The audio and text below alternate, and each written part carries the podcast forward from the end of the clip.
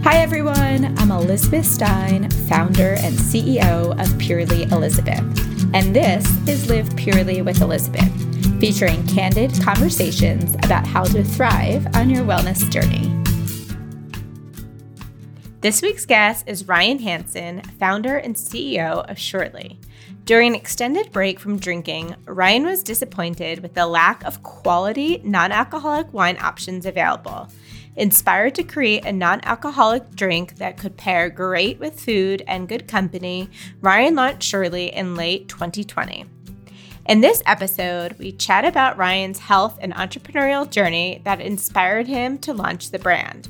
We discuss the trend of non alcoholic wine and how Surely is doing things differently than its high sugar counterparts, the health benefits of abstaining from alcohol, including improved sleep, mood, and energy, the challenges of building brand awareness and educating customers about non alcoholic wine, tips to do your own dry January, and some of Ryan's favorite ways to feel his best.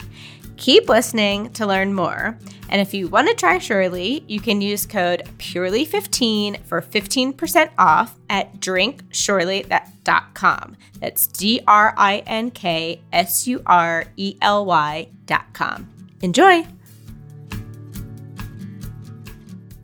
Ryan, welcome to the podcast. I'm so excited for this conversation today and to share all that you're doing with our community. Thank you so much for having me. It's a pleasure.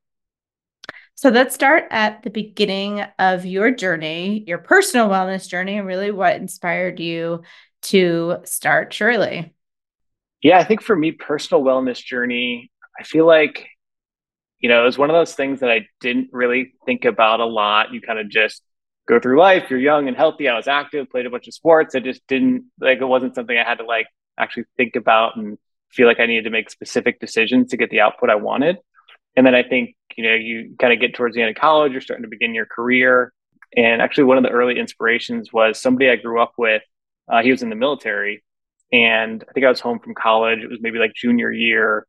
And he was talking about, yeah, hey, everybody in the military is, they're doing paleo, they're super into CrossFit. And like, these are just things I'd never heard of. I mean, this is back probably for me, I guess like 2010 timeline, just to give some perspective. And so uh, he was somebody that I really looked up to, somebody that I'm still really close with today. And I think he gave me like a paleo solution, like Robb Wolf's book, and was like, yeah, like this is what everybody's reading, this is what everybody's getting into. And so that was the first time like the light bulb came on in terms of like, oh, this stuff matters, um, especially as you get older, it matters more. And I think if you're also thinking about how do I like optimize my health to optimize my career or my life or my happiness, like all this stuff matters. And so kind of get getting introduced that way. And then I went like really hard into it. Like I went hardcore paleo, started CrossFit, and then you started to see the results, right? And then you're like, okay, I'm now seeing the cause and effect here, and, it, and it's having a really positive experience. And so I think that was kind of my beginning of my journey into health and wellness. You know, at the time, I was in college. I ended up just taking uh, a job as a finance major, worked at a bank, kind of did like the classic corporate finance career to start. But I think I knew I always wanted to be an entrepreneur at some point. I think I was never really big into like following the rules. And I think I just, you know, I kind of saw myself in these corporate settings. I'm like, I just don't know this is going to be like a forever thing for me. I think it's a great place to like learn foundational skills and like get mentors and learn on somebody else's dime to start for a little bit. But uh, I, I think I always knew I wanted to get into kind of like the startup world, be an entrepreneur. And so kind of that early part of my career, kind of that corporate finance part lasted uh, for I think like five, six years. Um, and then uh, I was actually living with that same friend who introduced me to paleo and CrossFit in Dallas, kind of like in between trying to make a career move. And I connected with somebody who I co-founded Surely with, Justin Mares, uh, who had previously founded Kettle and Fire Bone Broth. He had a company, Perfect Keto, at the time and I just hit him up on AngelList, and uh, he responded directly back to me. I was like, "Hey, you're in Dallas. I'm in Austin." He had just moved there. And what was your point of reaching out to him? Just so I, I was trying to get hired at Perfect Keto. Okay. So I was I was kind of in between careers. I was like, "Okay, I'm done with this corporate finance thing." You know, back with my friend who kind of started me on this personal health and wellness journey. We're sitting there like, "Hey, what's your next move? What are you going to do? Is it, you know, like you're here in Dallas, where do you want to live? And I was like, Austin seems like a cool place. I, I visited him in Austin when he lived there once before. And so it's like, yeah, I'll check out some spots in Austin, uh, some job opportunities in Austin. Justin got back to me pretty quickly and, you know, kind of just serendipitously, I drove down there. Uh, we connected. We're the same age, had a lot in common. And it was just kind of one of those like right place, right time. I had kind of known a little bit about paleo. Keto was kind of the next like big wave of this like how do you optimize your health trend, and it, yeah, it just all kind of came together. I, I got hired there pretty quickly um, after that interview, and then helped those guys scale that company for like two and a half years. I became the president uh, of Perfect Keto for like the last year, and so it was kind of like the whole team was reporting up to me, and I think that was the last thing I needed to check the box for myself in terms of like, hey, I'm ready to run a business on my own. I'm like, I'm basically like doing that right now. I think the founder challenge is definitely different and unique in its own way.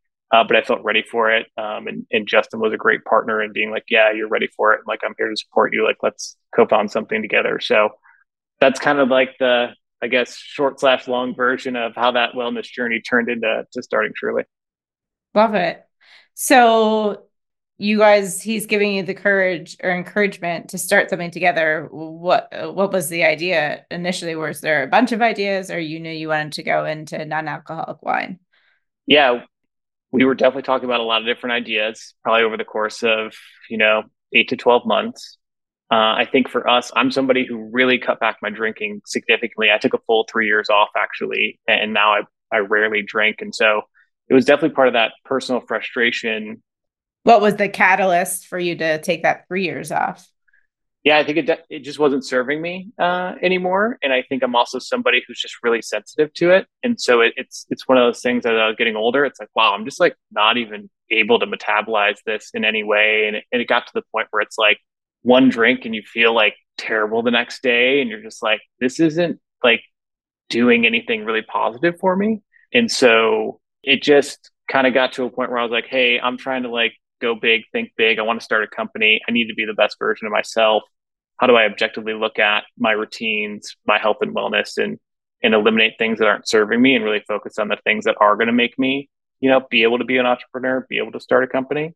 But you know, I think there's the, the whole thing with drinking is obviously it's so connected to so much of our kind of social rituals that you know i'm new to a city in austin and we're like everybody's going out it's a young startup it's like that great energy the city's got that great energy.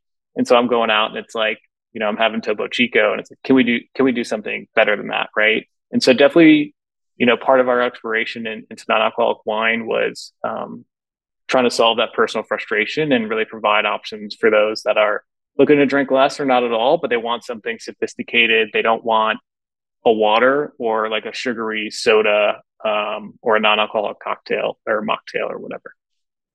Yeah. So as we were starting to say before we got recording, like I just I love what you're doing. And in particular, I had it last night, paired it with food. And for me, it's all about that taste. It's not that necessarily you want that buzz, but it there's a delicious taste to wine and you want that pairing with your food. And so you really came into a category that feels so under under tapped because as you said, it's you got sugary mocktails on one side, you've got NA beer on the other side, but this big opportunity here. And so, for those who aren't really familiar with NA wines or what that category looks like, can you talk a little bit about what it is and like what you guys are doing differently than maybe the couple of brands that are in the category today or have historically been in the space?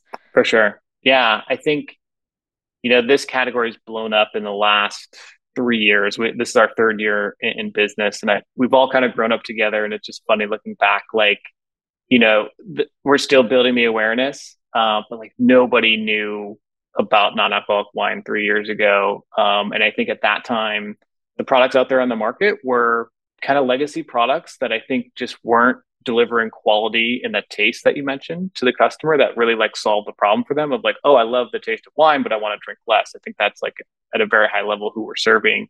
And I think part of that was the large wine companies didn't believe that there was a premium market for these products. And so I think they were kind of servicing this, I call it like just check the box. We have a non alcoholic wine, which meant a really cheap product. And I think like a lot of the products that have been disrupted in the health and wellness category, it's low quality product with a bunch of sugar. So it's like just we're going to lean into like the sweet profile and there, there's sweet wine drinkers out there for sure, and maybe that was getting the job done for them. But I think you know there's there's definitely a, a wine drinker that wants that dry, complex, sophisticated profile, that crisp profile, um, and there wasn't really anything out there like that. And so we kind of came in with an approach of you know especially if you want if, if you're kind of making the healthy choice to not drink you want to also feel like you're making the healthy choice to not have a bunch of sugar right. if you yeah and if, if sweet wine isn't your thing we want to we want to deliver something to you that has that dryness has that acidity you know has the tannin if it's a red all, all those characteristics that i think people love when they drink wine and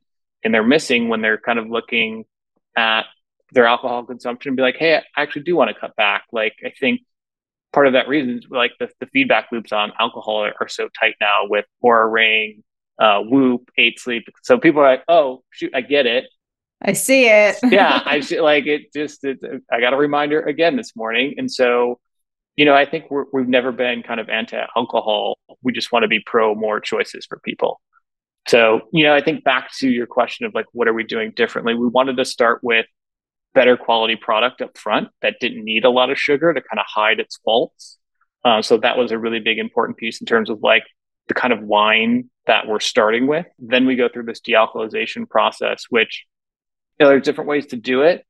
We use a vacuum distillation process. Some people use reverse osmosis. That's I think more common in, in non-alcoholic beers, but you're effectively separating the ethanol from the rest of the wine molecules and you know that that ethanol comes out you kind of have this dealcoholized wine base. And i think what ethanol does to a wine is it it's kind of the connector for all of those compounds that are a result of fermentation. Like why do we why do we love wine? Why is it different than grape juice? It's because it goes through fermentation. It creates all these different alcohols esters and different flavor compounds that create that like flavor of wine that complexity of wine that aroma of wine.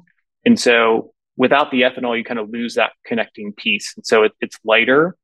So that's where our work comes in. That's kind of like the art of Surely is how do we creatively think about building back that taste profile, that structure, that aroma, that some of it does get lost in the dealcoholization process. And yeah, I mentioned before we jumped on here, uh, when we started Surely, I think I was in Austin for, I live in Austin right now, but I was in Austin at the time. And I think for two weeks, I was trying to run Surely, like run up, like basically build a wine company in Austin, Texas. And like mm-hmm.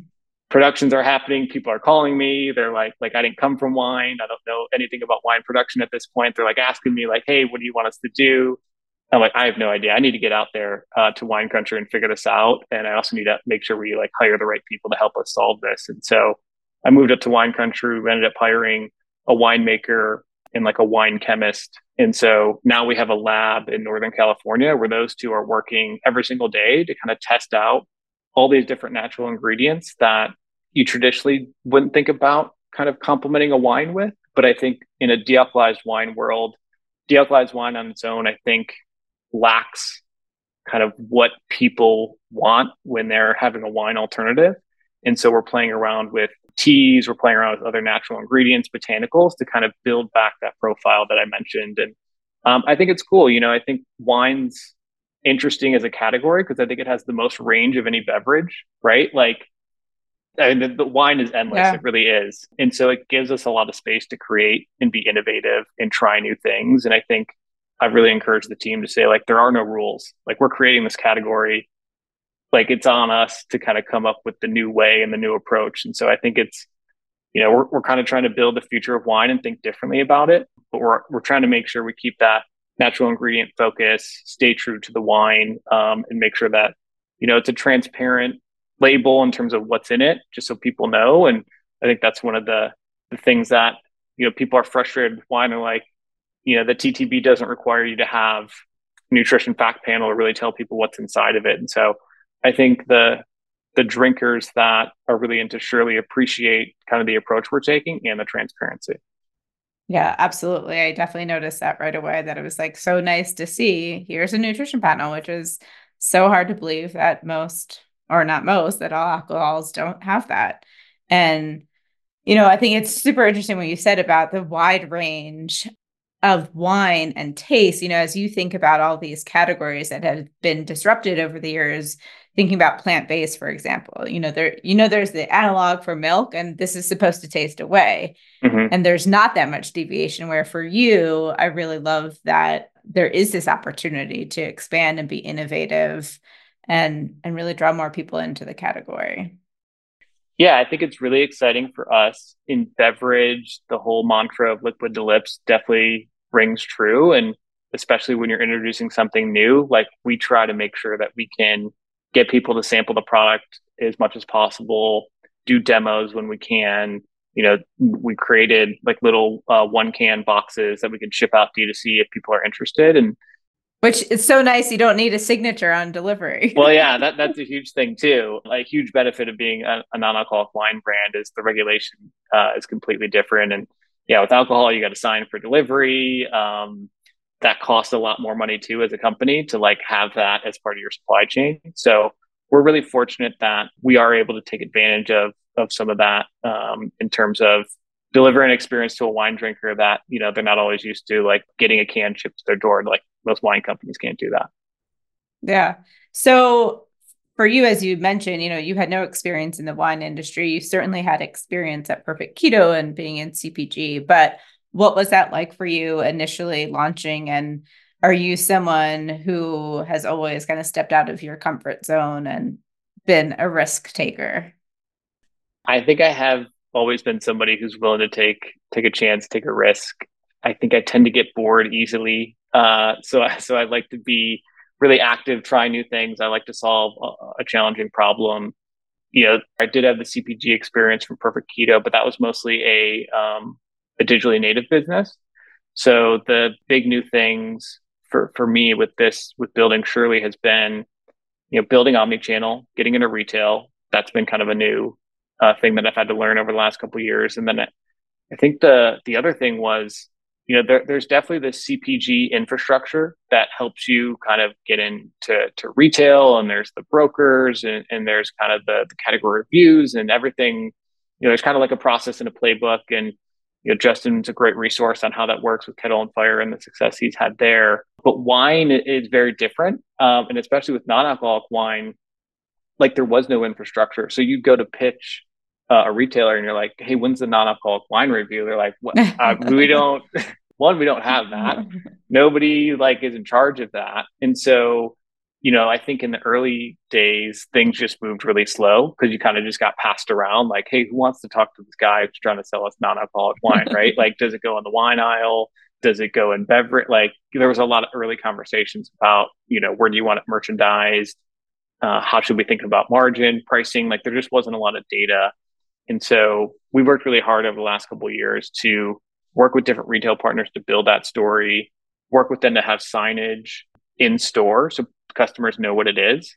I think wine can be a really intimidating aisle for people. Uh, like the amount of people you see just like walk into a wine aisle and just like walk out. like, I, I, don't know. I don't know what just happened. Like, you know, especially if you're in that discovery phase, it's really competitive. There's a lot of cool labels. Um, there's a lot of different products. Like, and so we've really tried to work with our partners to make sure that there is signage that we're not just kind of mixed in with you know the Sauvignon all the other alcoholic Sauvignon Blancs because it's just it's difficult to stand out especially as we're building a new category so I think like I said three years ago it was difficult to get that support I think how much we've been able to build online and then success at some of our early retailers we've been able to package that information and I think especially this year retailers are like really invested in this category. They see where all the trends are going. I think it's clear that these trends are, are pretty permanent. If you just look at how much people are drinking less, how millennials are drinking less, Gen Z is even drinking uh, less than that. And you know, I think as as these generations mature into the future, I think we're just preparing. We got to prepare ourselves for a very different, you know, kind of wine aisle, beverage aisle, whatever you want to call it, because you know the i think the the retailer's job is to deliver what the customer wants and i think this is clear that this is uh, high on everybody's list as they think about their consumption yeah do you have any good stats as far as like where the market is today on gen z or millennial and and what that kind of looks like yeah there's there's so i think the, the data is really overwhelming it's kind of crazy as you dig into it like one is I think what's always surprising to me is Gallup does a lot of this alcohol survey, and they've been doing it for a really long time. And like 40% of the country just doesn't drink. Wow. Which is just That's great. unbelievable. Yeah. And there and there's all these reasons why it's it's, you know, health, it's it's religious, it's, you know, people drank earlier in, in their life and they don't drink now because they're having difficult metabolizing it, whatever the case may be. But that's a really big number. So you think about how underserved those people are. Just just if we start about people who don't drink, and then on top of that, forty percent of people are indicating that they're drinking uh, less than they did five years ago. Sixty-four percent of Gen Z says they plan they plan to drink less as they get older. So that's where we talk about like where is this going? Yeah. And so you just kind of stack all these things on top of each other. You're like, wow, this is going to create these really massive new categories that are pretty nascent today or small. Uh, but I think it's really going to shift, um, you know, how how retailers think about building their sets, and you know how uh, restaurants think about building their wine list or their cocktail list or whatever. And you know, I, I kind of think like at a very simple level, I'm like, if if you're a restaurant and 40% of people in here maybe don't drink, then like let's have the menu reflect that. Because I think the menu right now totally. makes it seem like there's one person in here who doesn't drink, right. and maybe we'll have something for them. But I think there's a real opportunity, and you know, I think in the past I get it where it's like the the pushback is, well, show me the quality options because like, well, I don't want this, you know, sugary thing that I was talking to you about earlier. Like that doesn't fit with everything else on my menu or in my store or whatever. But I think now there's so many great quality options that I think people are really into. And the other thing for Surely is 80% of our customers are, are drinkers. And so it's really, I think the rise of non-alcoholic is is driven by what I'm calling the moderation movement. And it's really just a lot of people looking to moderate their intake, drink less. And it could be it could be for a week, it could be extended breaks for months or for a year, uh, it could be forever. But I think it all kind of supports that data that I mentioned of like people are just drinking less and they're really into these new options that are hitting the market. Yeah, that's so interesting and so exciting to see where the market's going. And it's like, you know, you have certainly this rise of health and wellness and it's sort of the last frontier of hey i do all these other things in my life that are healthy and great for me and i'm so conscious for what i put on my skin and x y and z. And it's the alcohol that remains oftentimes that one last thing. So to be able to have that alternative is certainly where the market is going and to be able to fill that need is huge. As you think about your customers and and we're, we will be launching this the very beginning of January, so dry January. What do you hear from your customers as far as what that journey looks like, being super curious and kind of taking off? Because it's not always easy for people to eliminate alcohol. So, what tips can you share for those who are curious and wanting to cut out alcohol for the month of January or beyond? For sure. I mean, I think come in open minded to be willing to try stuff. Um, I think that there's a lot of people that you know are, are hesitant because there has been a lot of products that have hit the market, and you know, taste is subjective, and so I think you know there are ways that I think you can try a couple different things. A lot of cities have non-alcoholic bottle shops now, so I would encourage you to go there because I think the staff at those places is going to be able to kind of walk you through the different options, the different you know taste profiles. I think marketplaces like Boisson have, have people have heard of that before. It's kind of a non-alcoholic marketplace, and they have a lot of the top sellers. And there's other kind of non-alcoholic marketplaces out there. So I think do, do some googling. Go to your kind of non-alcoholic bottle shop. There's been a lot of publications writing reviews, helping kind of educate the customer on like, hey, this is what it tastes like. This is what it can kind of be an analog or, or alternative to. These are ones that are a little bit more unique and um, so I think do a little re- bit of research, come in with an open mind. I think there's definitely companies out there like Surely who try to make it easy to trial the product, whether it's you know a, a single can promo or, or, stuff like that. So be on the lookout for those. So I think yeah, op- open mind is one thing, and then I think the thing I always tell people, you know, at the beginning of dry January or, or whatever, to me it's about reframing really. So instead of focusing on what you're not doing, which is consuming alcohol like focus on what benefits you're trying to get from making the choice to not have alcohol for a month or whatever you're doing and i think you know, get really excited about those goals. So get excited about better sleep, get excited about activities you can do that don't involve drinking, whether that's being more active, you're, you know, you're reading a book now, or like, you know, whatever the case may be. And so I think that reframing is really uh, important um, because if you just get stuck in like, well, I missed that, then like that's not going to be a, a, great experience. Um, and so for me, it's like I get excited about the really consistent sleep, which I think is just a pillar to health, uh, and, and the mood stability, and I think the energy consistency. So those are the the three things that I'm like, how can I use those three things to elevate myself somewhere else? I love that. Any other top health benefits that people could? I mean, we all know alcohol is bad, but what are those top health benefits for eliminating alcohol in addition to sleep? I think it's the sleep, it's the mood stability, and the consistent energy. And I think you, you can do so much with those things. And I think you can start to get those benefits pretty quickly. And then I'll say that, you know, my experience is that I think for a lot of people, I totally get that there can be that kind of social challenge, uh, especially if you don't have an alternative, right? I think surely we try to do a great job of being like, I mean, nobody would know if you're drinking non-alcoholic wine. If you just have a glass of non-alcoholic wine, no one, it would be impossible to know that it's non-alcoholic right. wine. So you'd fit right in, right?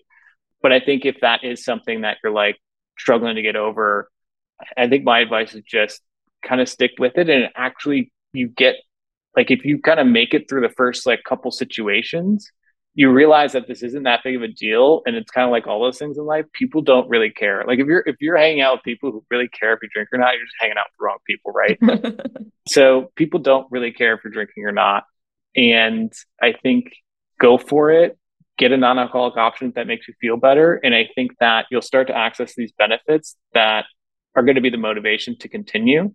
And then you'll just start to get more comfortable in those situations. Um, and i think the great thing now too is even again from like three years ago like going out now like i, I feel like every like most places have have like na options now. Uh, would i like them to be more expansive and include like you know all these different products that are hitting the market? Sure but I mean, athletic brewing's like everywhere. Like that's a great, yeah, you know, that's a great beer. Like grab one of those. Like uh, you'll fit right in. Yeah. I'd love to touch on sleep for a moment because while we just kind of glazed over, like, yes, your sleep is better, but for some people, that's who aren't sure. Like we hear, okay, sleep isn't great with alcohol. I hey, maybe I fall asleep with alcohol, but what really happens when you drink and your sleep and those benefits taking it out? And it's clear on the Oura ring that you see it. oh, for sure. I mean, if you do the any of kind of the the wearables, that's going to be really immediate. I think that you're not going to get as deep into sleep.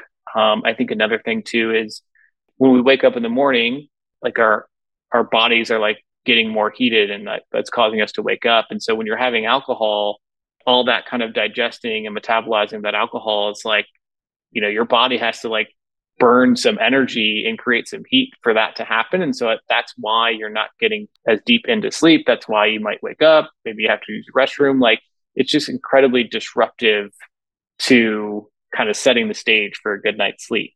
And so, yeah, I mean, I think the data is kind of undeniable, right? Like it's, I always kind of joke, it's like removing alcohol from your diet is like the most guaranteed diet ever, right? Like yeah some people like you know paleo might work keto might work like vegan might work plant like whatever all these things people try and like i think that there'll be you know varying degrees of success but i think i've never met anybody who's like i stopped i, I started to like not drink and i felt worse. Like it's never it backfired. Yeah. Yeah it's like yeah. nobody said that right? So you know it's one of those things where again if you feel like there's really good alternative options if you're kind of missing that taste. And then there's good options for you to fit in socially. You're really going to extract some benefits if that's what you're looking for.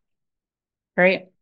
What are you seeing in year three of business that is your biggest challenge today? Yeah, I think the biggest challenge for us is, you know, we we lit like I live in this world of non-alcoholic wine, and you know, you, sometimes you just assume like, oh, everybody knows yeah. what Surely is. Everybody knows what non-alcoholic wine is, but I think the reality is most people still don't. We're still very much building a brand and building awareness about who we are, who we're for, what we do, why, how we make it, um, how we're different, how you should not you know, think we're like the old kind of sugar, sugar laden non-alcoholic wine of the past, why you should give us a chance, you know, why there's a premium price point because of all this extra stuff we're doing from the process in terms of making the wine, then dealcoholizing it, then doing other work on the back end. It definitely adds cost. Um, it also adds qual- cost to make sure we're having that quality product that delivers a quality experience. So I think it's a lot about continued education for us. Again, it's like liquid to lips. And, you know, I think that, and then just continue to work with the retail partners to, to build out uh, these categories. I think uh, building a new company is challenging, building a new category with retailers is challenging. And so uh, we just try to do a lot of work about um, not only raising awareness with the customers, but also the retailers because they're coming to brands being like, tell us about the customer, tell us what velocities we should expect, help us understand what goes into your production process so we can think about what's a reasonable margin profile for this category. Um, so I'd say, yeah, a lot of education kind of across the board is, is still top of mind for me. I'd love to get into some of your challenges personally or professionally. What are you working on for yourself today in order to be your absolute best? Yeah, for me, being present in the moment is something that I continue to push myself to be better at. Uh, I feel that. Yeah, you're always, you know, my job as a CEO is to really push everybody. Like we gotta gotta think ahead. We gotta have annual planning. We gotta have quarterly planning. so I'm constantly in this mindset of de-risking the future, basically, and making sure we can grow for the future and try to always understand like what's going on over there. And I think sometimes you you miss the present of either the successes we're having as a team or you miss the present of like this is just what's going on in my house right now or this is what's going on like in my life because you're so focused on you know the business or the future of the business. Uh, so i've really been trying to push myself to build habits to recenter. I definitely try to meditate. I either do headspace or breath work with an app called othership. Uh, so that's like a really good like recentering activity. Uh, my partner and I have started to do yoga again on Saturdays. And one of my like very simple life hacks is like just have a list things that make you happy every time you do them. And if you need like if you need a shortcut, like just go to that list and go do something on that list. And it could be the most simple thing like I I watch this movie or I talk to this friend or I go to yoga or I meditate or you know whatever your kind of hobbies are that's just been one of those things where as simple as it sounds, like we come out of that class every Saturday morning, we're like, so happy, so mm-hmm. happy we did it, so happy we did it together. Body feels good, mobility feels good, all that stuff. That I think all helps kind of be just more present in the moment. I love that. I I have the same list. It's like the things that make me feel my best list. Yeah. And it could be big or small, but it's a great thing if you're feeling off, just look at the list and do one of those things it's so simple, and I think it'll it'll come out naturally if you just take the time to kind of sit down and do it. Yeah. Any other rituals that you have in your day to feel your best? Are you meditating in the morning? Are you doing it out at night? Yeah. So usually in the morning, it, it's meditation. I think for sleep, I really try to stop eating by eight o'clock. I know I know a lot of people have that as one, just because we're kind of like getting into that nighttime routine. Are you paleo or keto at this point? Uh, I'd say more paleo than keto at this point. I think I, I do my kind of keto like sprints here and there, uh, but I think paleo is a little bit more flexible for what I desire. But yeah, so it's it's definitely you know really considerate of what I'm eating, making sure that I'm cutting that off by eight o'clock. You know, I do yoga on Saturdays and try to do either weight training or rock climbing. Uh, so I belong to a gym here in Austin that's kind of like a hybrid. There's weights and then rock climbing. And I think rock climbing for me is one of those things where if you really need to take your mind off something, you know, you kind of get up there and even though there's like pads and all that and it's all safe, like your mind just kind of shifts into survival mode. And so you're really stuck on some work thing or some personal thing that you're just like is consuming you too much, like go get up 20 feet in the air and like try to hold on. And you're not going to think about any of that stuff because you're just like, I gotta, I gotta make it to this next hold and I gotta get down safely. And it really just, it's a good physical activity that I think um, really takes a lot of concentration and focus. Uh, so I like to do that if I need to get out of my head a little bit. I love that. That's such a great tip to have some sort of activity you do that's like hands free. Can't be on your phone. You can't. You just got to have focus yeah, somewhere exactly. totally different. For sure. I used to feel like that about swimming laps. Like there was no way you could get to your phone.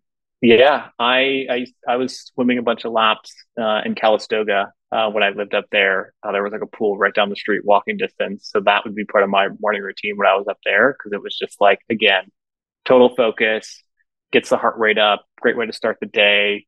You know, NorCal, super sunny, get some sunshine. Yeah, I love that one too. How has it been for you? You mentioned at the beginning of our conversation that it's different being founder CEO than being president. How has that been for you? Yeah, I, the big difference was coming into a company and then running something that's established. Like all the kind of pillars of the business are established, the vision's established, you know, the business model is established. So you're trying to like optimize it, run it to be the most efficient, grow it, etc. Um, and so you still need to do all those things when you found a company, but there's all that foundational work up front and even like you know i think any anybody who starts a business knows that this is one of the hardest things it's like how are you validating product market fit? How are you finding that that first batch of customers? Um, i mean that's that's like a, a really big challenge. And so i think having to having to rethink a little bit differently and be almost like be more willing to take even more risk to kind of get some of those early customers or be willing to pivot even more quickly because you know the stakes are low early. So you kind of have to have the mentality of like hey that just didn't work. We got to scrap it. And we got to like try something else because ideally you find you figure all that out and then you start to scale the business. And so um, i think that was the big difference for me really early on is everybody's looking to you to say hey help me understand what the vision is. What are the do's and don'ts? Like how do we talk? What's our personality? What's our core target customer?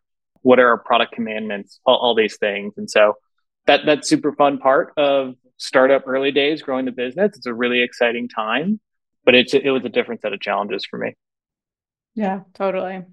So what's next for you and the brand?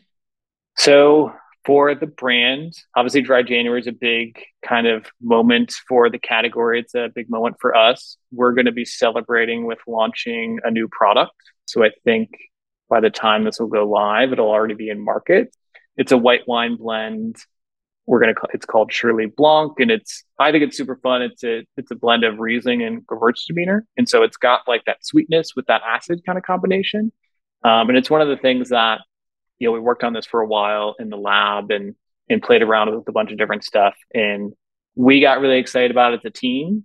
And then we always try to incorporate the customer into our process, and so we had a couple different versions uh, that we tested out in the market. Uh, we did like a little pop up testing test here in Austin, and there was kind of like one that I think like was a little bit more fun, I guess, that I was like hoping would win, but I was, I was allowing the customer to really choose, and they they were like super into that one. So uh, we're really excited to have that launch, um, and I think we've got a bunch of great sparkling products in, in bottles and cans, but I think uh, the bigger question from our customers has been still wine um, and so uh, we're excited about this white wine to, to launch during dry January.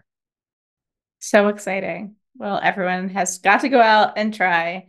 And we're going to move on to some rapid fire Q&A. Three things that you're currently loving. Okay. I'm a sucker for Mid-Day Squares. Uh, I know they're they're all over the internet our lead investor also invested in them. And so I actually got to meet some of their team earlier this year. We did like a founder summit thing. So obviously super cool story, great kind of midday snacks when you're on the go kind of thing. It's another Austin based company. I'm giving you a couple products here. Force of Nature. Um, I think like the I whole, yeah, the regenerative agriculture kind of being the future and you know, there's all the information out there about like how do we move away from like commercial farming into this whole like regenerative future. And they do a great job of leading the charge and know some people that work there. So just super into them as a brand and always trying to uh, give them a shout out when I can. And then I've recently been listening to French house music uh, when I work. I'm not.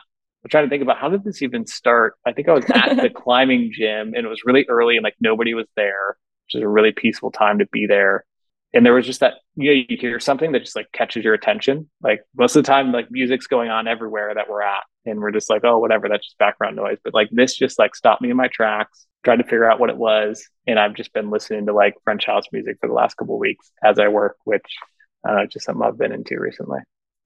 Fun. Love that. Have you been to Force of Nature to their farm yet?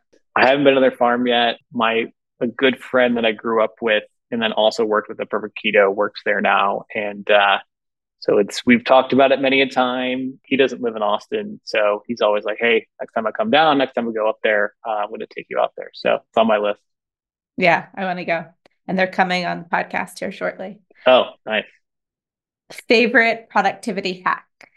So for me, I think deep work still reigns supreme in terms of getting the most done. I think that I've got to, for me to have that be really successful, I got to block the time off and then I I try to end my days with a list of things I'm trying to accomplish the next day. So that's a really big thing for me in terms of how do I feel successful at the end of this day? Okay, I wake up with this is what I'm trying to get done. If I can knock these out, then I'm going to feel good about the day. And yeah, I, I think a, a, another challenge of being a CEO, like you know, I try to be really involved in a lot of the things we do, so I, I can get stuck on a, lot of calls and meetings and and that kind of thing. So uh, I do have to carve out deep work to really feel like I'm I'm tackling the big stuff and, and thinking um, thinking deeply about like you know the future of the business or, or kind of the big challenges we're trying to solve. Favorite words to live by? Uh, so when I'm thinking about building a business, like in a really simple way, it's like give the people what they want. Uh, I think as a business, you can solve so many of your problems by just listening to your customer. I, I really believe that. And so that's one of the things I think I just try to try to pitch internally. It's really simple, but I think like don't be afraid to think big. I always tell that to the team as well. Like the harsh reality is like these startups, like 99% or whatever fail. So like we just have to we're already thinking crazy by doing this. So like why not why not just go for e- even higher? Like why not be like the biggest, the best, you know, whatever, whatever it is, we've kind of set up our goals. Like, let, let's try to be, you know, top of the class. Um, so yeah, th- those are two things. I think like I try to learn a lot by listening. I would say it's just a general kind of mantra I have to life. Love it. A favorite book or podcast for growth? I I've listened. I've been listening a lot to. I mean, I listened to Peter Attia a lot, and then I've been kind of on the Andrew Huberman train, and they both can get technical at times, but I think they also do a great job of kind of making it digestible. And so, I mean, they're just covering so many topics. Uh, I don't listen to every single one, but I think there's definitely, and I think they're great interviewers too, uh, of just yeah. like kind of, you know, people even not necessarily like rooted in like the medicine or uh, scientific health and wellness space. So yeah, those are two that if I'm just thinking about how to live a healthy life, those are people I'm tuning into favorite business moment? For us, we knew that retail was going to be a big part of our long term roadmap. And so when we got into Sprouts, that just felt like a, oh, we're like, like, we're, we're in a new territory of business. Like we're actually omni channel now. We got to figure out this retail thing. It was a really big PO uh, for us at the time. And uh, it would kind of felt like validation. Like we're not just this, you know, small brand that you know started online um, like we've got like the national retailer uh, interest and uh, we knew that was going to be a really big uh, growth account for us in terms of uh, trying to turn on other retailers as well. So i definitely remember that moment and it was like i think there was an email like wait i need to confirm that. So like this is like you're not going back like this is happening right? I, I remember it being one of those moments. So that that, that felt really good. Love that and lastly, what's your number one non-negotiable to thrive on your wellness journey? It, it's it's sleep. If you don't prioritize sleep, I think everything else falls apart. Uh, I think you can you can like do everything else totally optimal, and if you're just not getting sleep, then like none of those things seem to matter. And so, um, you know, you just gotta you know everybody says balance, right? And it's like you just got to figure that out for yourself. Um, you got to figure out how to make sleep a priority, um, but still enjoy, you know, uh, life and and stay out late if you want to sometimes and like you know whatever but i think making it um making it part of like a routine like we talked about earlier is really important i think you know small things do make a difference if they if you get the compounding effect um and so a lot of these things may seem small, but if you kind of stack them on top of each other, like you could probably get transformational results. Any tips for getting better sleep? I mean, the thing I do is that I try to stop eating and snacking late at night. Um, obviously, we talked about alcohol uh, as yeah. well. So, like, especially during the weekday, like have a non-alcoholic wine um, on on a Wednesday night instead of an alcoholic one. I think that'll definitely help your sleep. But yeah, a nighttime routine. I think a lot of people don't have a nighttime routine, and you know, like we talked at the beginning beginning of the show, like I didn't think about routines. I didn't think about like I didn't think about any of these things. I needed to have somebody in my life kind of inspire me to say, "Oh, this is important. This is working for me. Here's here's a really good education source." And then you kind of like take it from there and, and craft your own path. Love it. Ryan, thank you so much for being here. In closing, where can everybody find you and the brand? Uh, you can find us uh, drinksurely.com at Drink Surely on Instagram as well. Uh, we are in um, Sprouts. Uh, we are in Total Wine. We are in Central Markets here in Texas, and then I think the big news is is we are launching in Target this month. Um, so congratulations! Target is doing a whole like uh, non-alcoholic um, end cap program, and so there's we're going to be in 1,300 stores in January. So we're really excited for it. Well, that's huge. Wishing you so much success. So nice to meet you. And thanks for being here. Great to meet you. Bye. Thanks so much for joining me on Live Purely with Elizabeth. I hope you feel inspired to thrive on your wellness journey. If you enjoyed today's episode, don't forget to rate, subscribe, and review. You can follow us on Instagram at purely underscore Elizabeth to catch up on all the latest. See you next Wednesday on the podcast.